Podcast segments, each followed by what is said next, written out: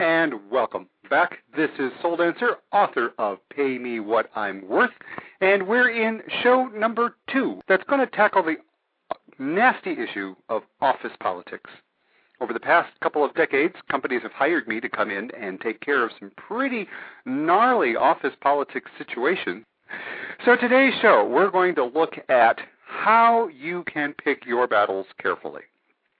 If you missed show number one, it is very important that you go ahead and listen to show number one, First Steps, because much of the information you're going to find on this show will not make sense if you do not listen to show number one. So be sure to do that.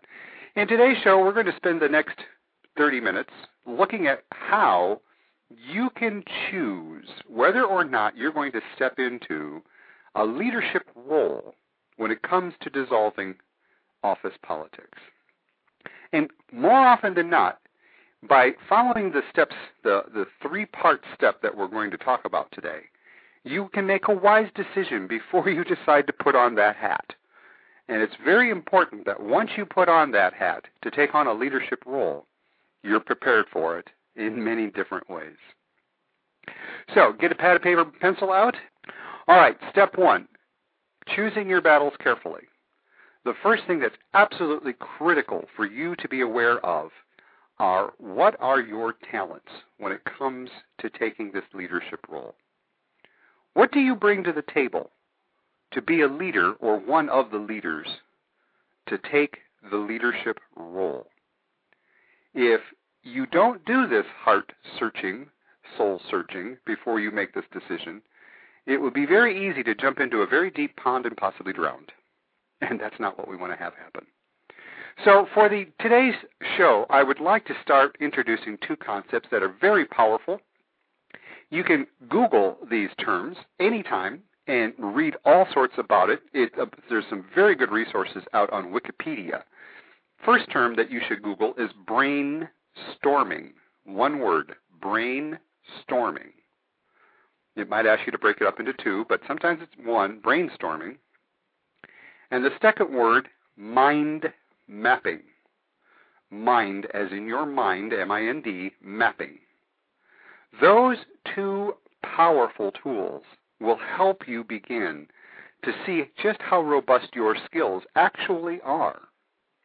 So let's do some definitions first. Brainstorming. First off, one of the key items to brainstorming is set a time limit when you start brainstorming. And brainstorming is basically making a big, long list of something.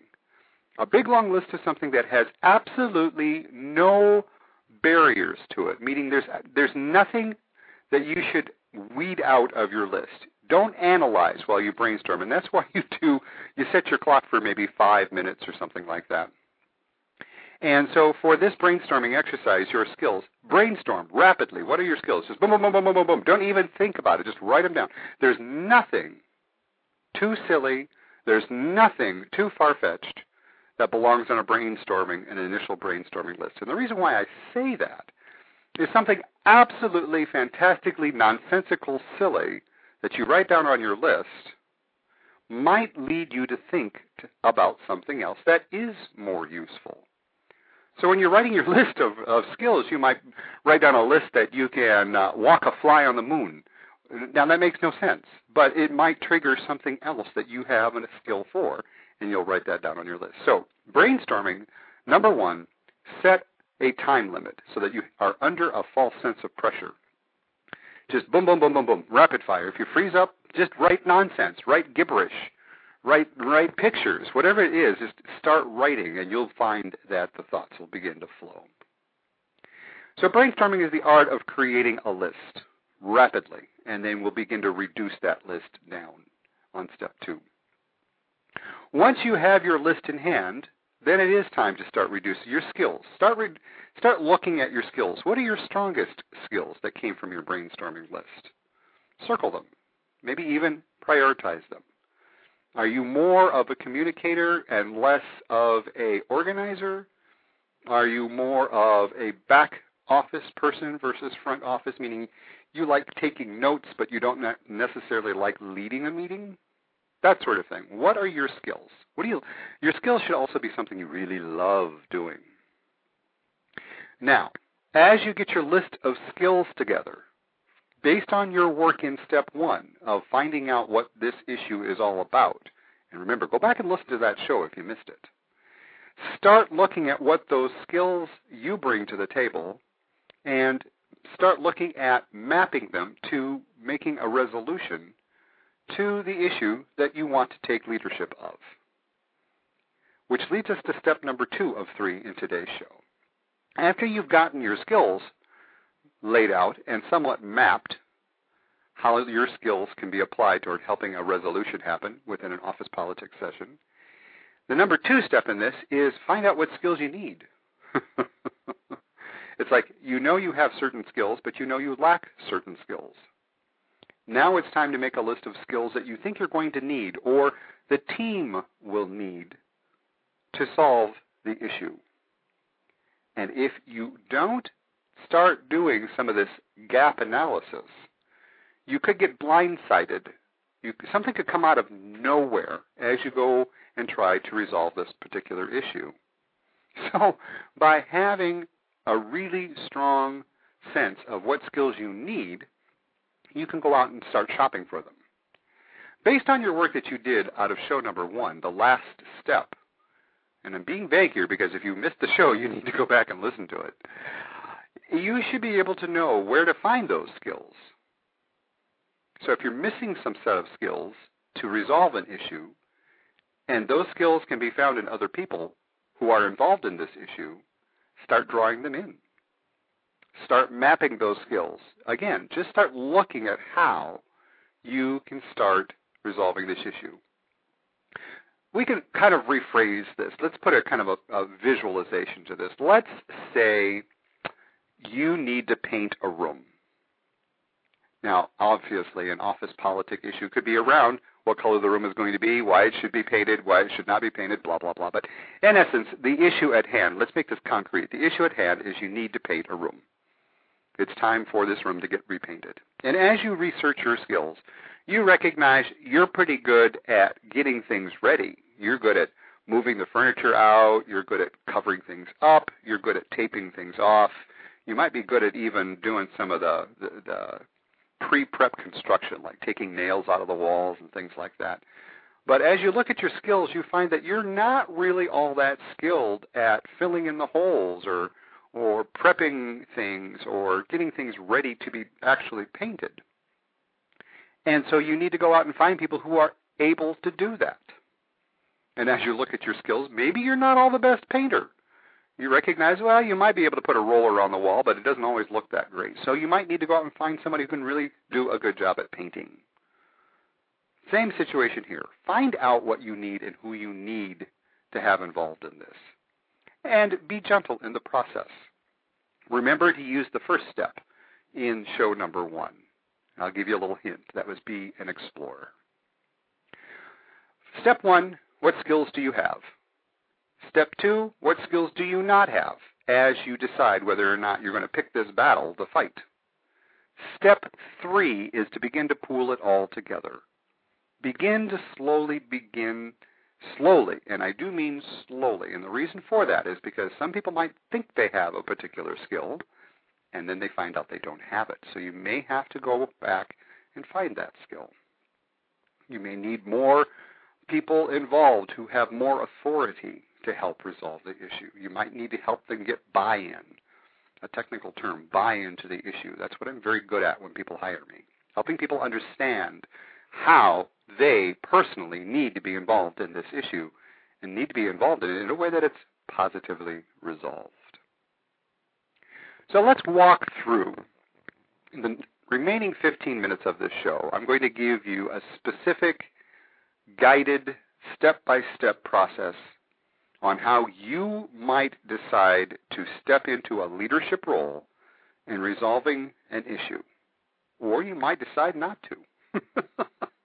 the issue at hand is you have someone who is an office gossip. This person absolutely chit chats all day long, spreading all sorts of information around It's pretty much known in the office that this person absolutely cannot be trusted with anything that would be private or confidential. This person has gotten to be known as someone who just cannot keep their mouth shut. And even worse is they have to consume a lot of your time by talking about this drama and that drama and all sorts of other stuff. And it just makes the office, it makes you doing your job very difficult.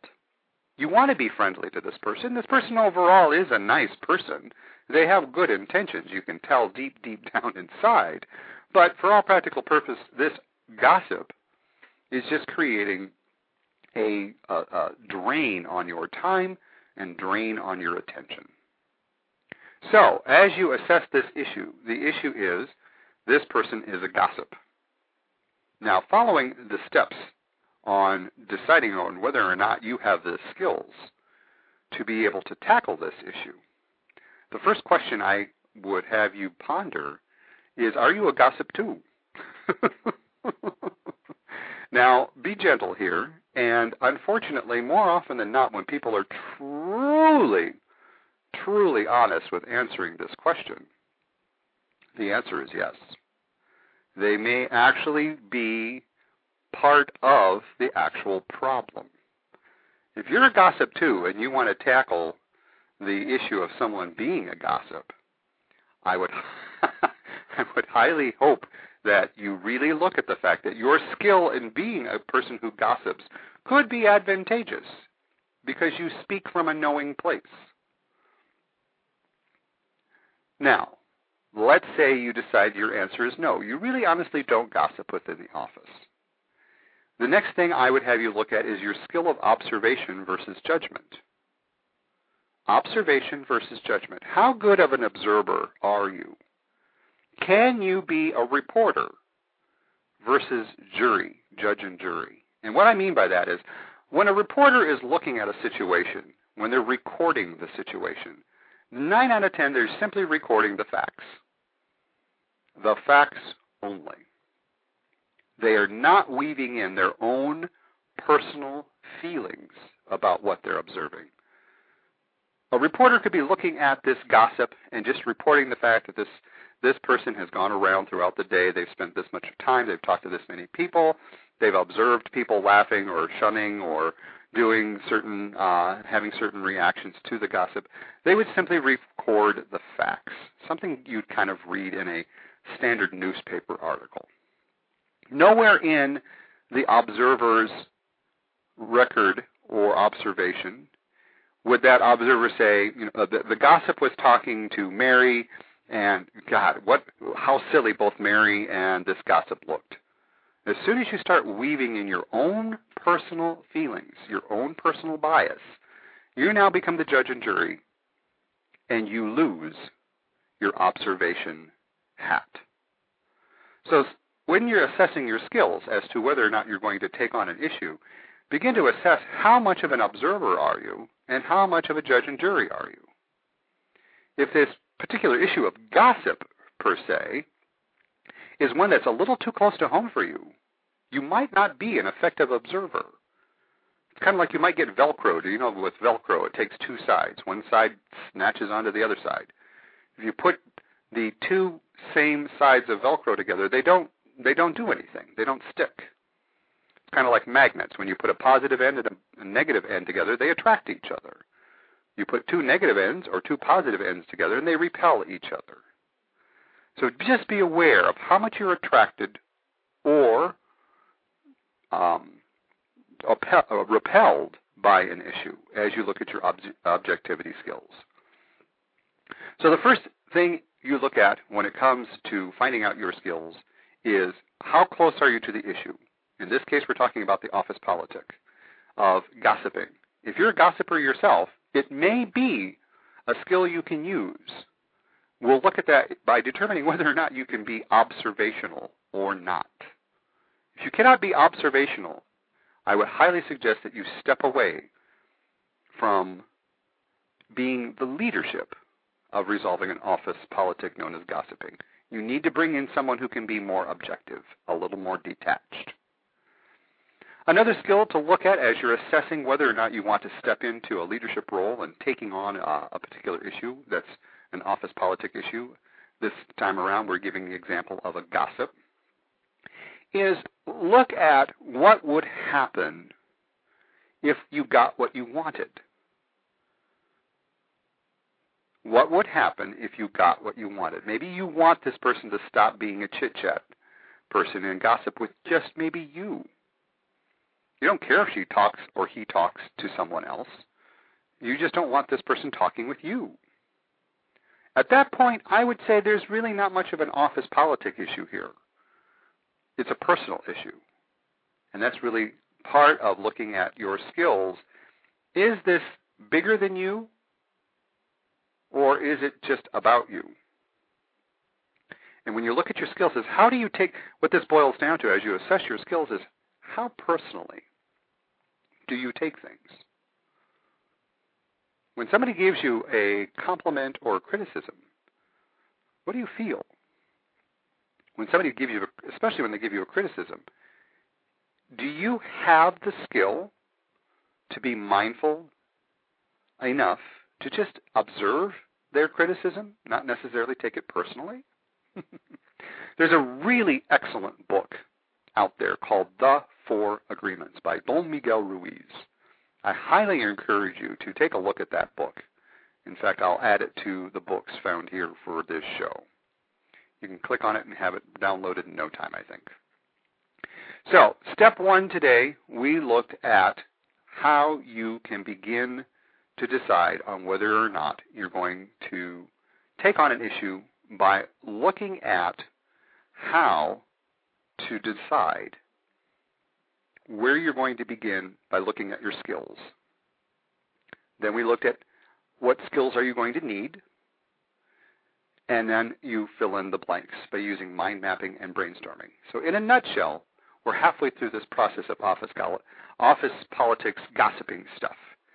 So let's say you decide, yes, you can be an observer. You're not necessarily going to be a judge and jury. Yes, you can just go ahead and take notes and kind of report the facts and deduce them down. Yes, you can be someone who is not going to get caught up in the larger picture, and you've deduced that gossiping is a larger picture. It's not just something you're troubled with, it's the entire office is troubled with this. Now, as you begin to do your mind mapping, let me give you an example of mind mapping so that you could possibly do this on a big sheet of paper yourself. The best way to do this is to grab a big sheet of paper, not just a teeny tiny little piece of paper, a big sheet of paper. And the reason why I say that is because it helps you think big, think and get the big picture in mind. So the back side of some wrapping paper that you can't stand anymore is really perfect for this. On top of which I would highly suggest you use crayons to do this. I know it sounds kind of kiddish to do that, but crayons don't bleed through the paper, and they're kind of fun to play with. So in the middle of a really large sheet of paper, draw a circle, and in the middle of the circle, since we're using the, the example of gossip, write the word gossip in there. Draw a circle, write the word gossip in there. Now, start drawing other circles that are impacted by this gossip. Maybe you put other circles where it's people's names are in there. It impacts those people. Or you put projects, or you put some sort of uh, daily to do that needs to get done, some task that needs to get done. How does gossiping impact all these different people, tasks, these resources? Start making those circles out there.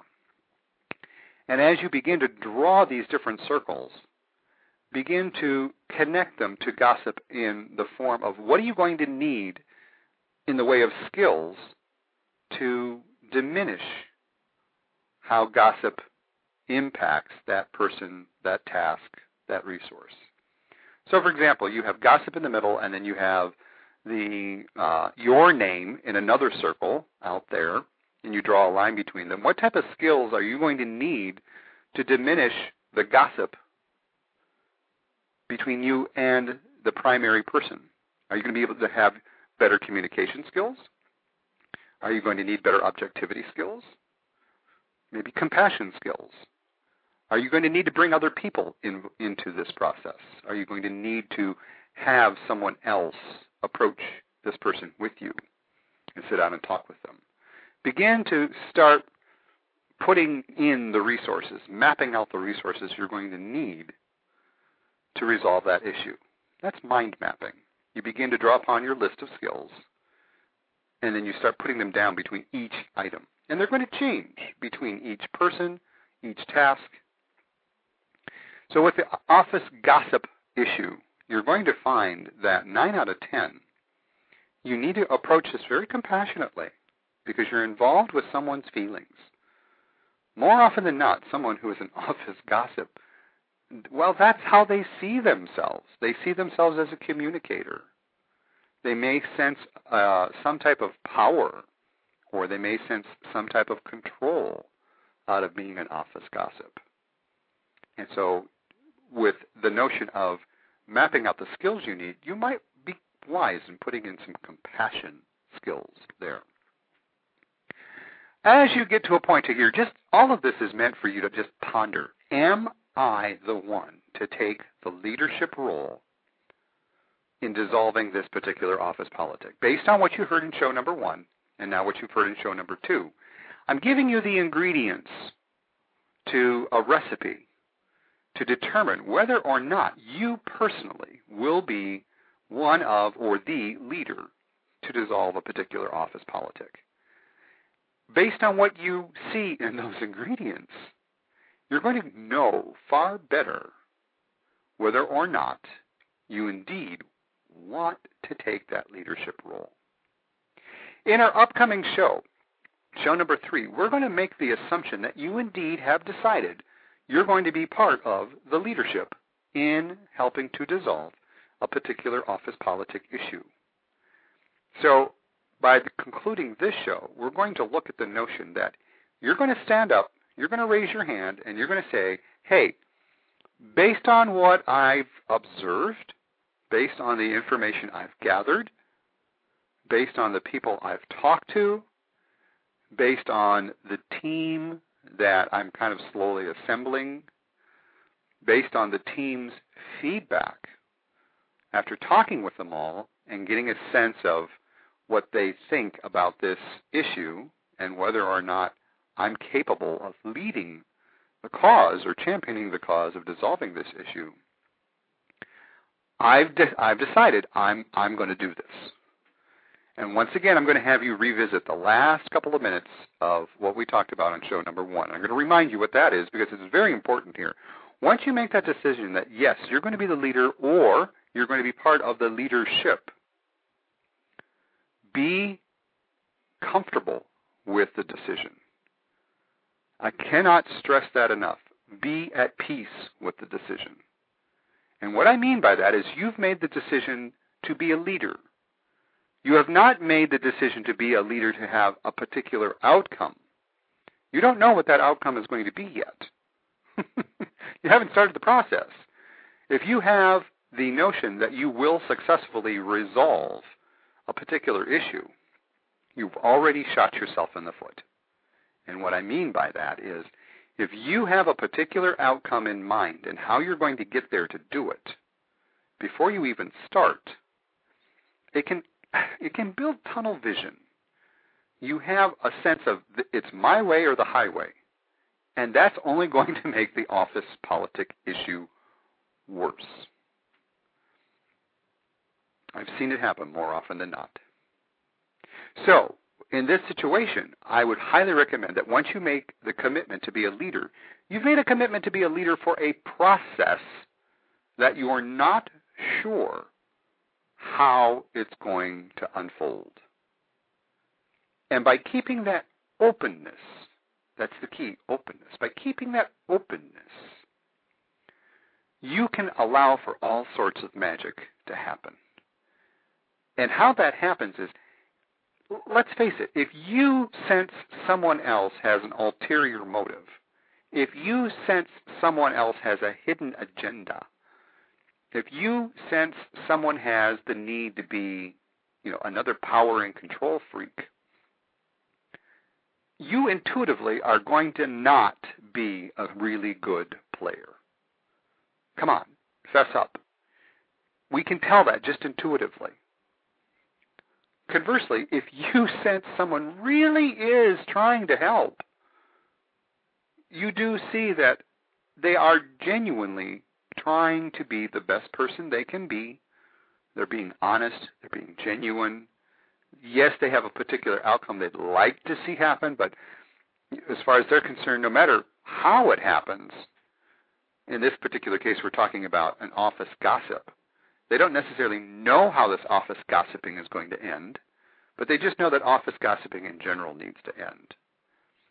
If you approach it from that open end as a leader, you invite everyone else's talents, wisdom, gifts into the process openly. And things can get resolved very rapidly that way. If it's an open door feeling, things can get resolved very, very quickly. But if a leader steps up to a plate to resolve an issue, and it's pretty much known that this leader is going to resolve the issue in a particular way, and that way really isn't tasty to everybody else, well, guess what? You probably just added more to the office politic waters. You filled the pool even more for people to swim in yet even more office politics. So by having an open attitude, it's established by being comfortable with your decision to step up to the plate to be a leader or one of the leadership. Now, the leadership team has to be clear that they're open to everyone's talents to resolving the office politic issue. It's a collaborative process here, absolutely collaborative. It cannot be someone superior mandate that this will stop.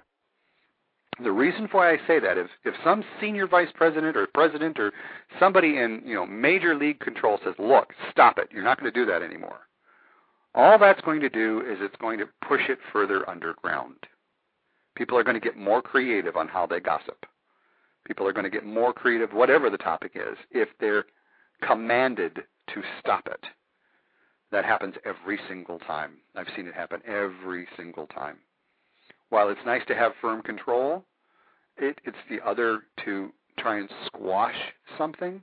More often than not, when things are tried to be squished, it just comes back in another form.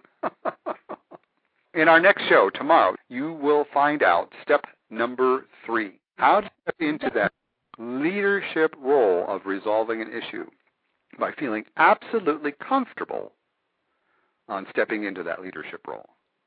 So I look forward to hearing your comments. Be sure to leave some comments in the comment box below. Feel free to share this recording with anybody you'd like. Let's get these people on board and let's stop the dreaded disease of office politics. You're listening to Soul Dancer, author of Pay Me What I'm Worth. Be sure to check out paymewhatimworth.com. Or feel free to give me a call at 312 268 0000. Again, that's 312 268, all zeros. We'll spend a few minutes exploring what you need. I also look forward to seeing your comments in the comment box below the show. Until tomorrow, aloha!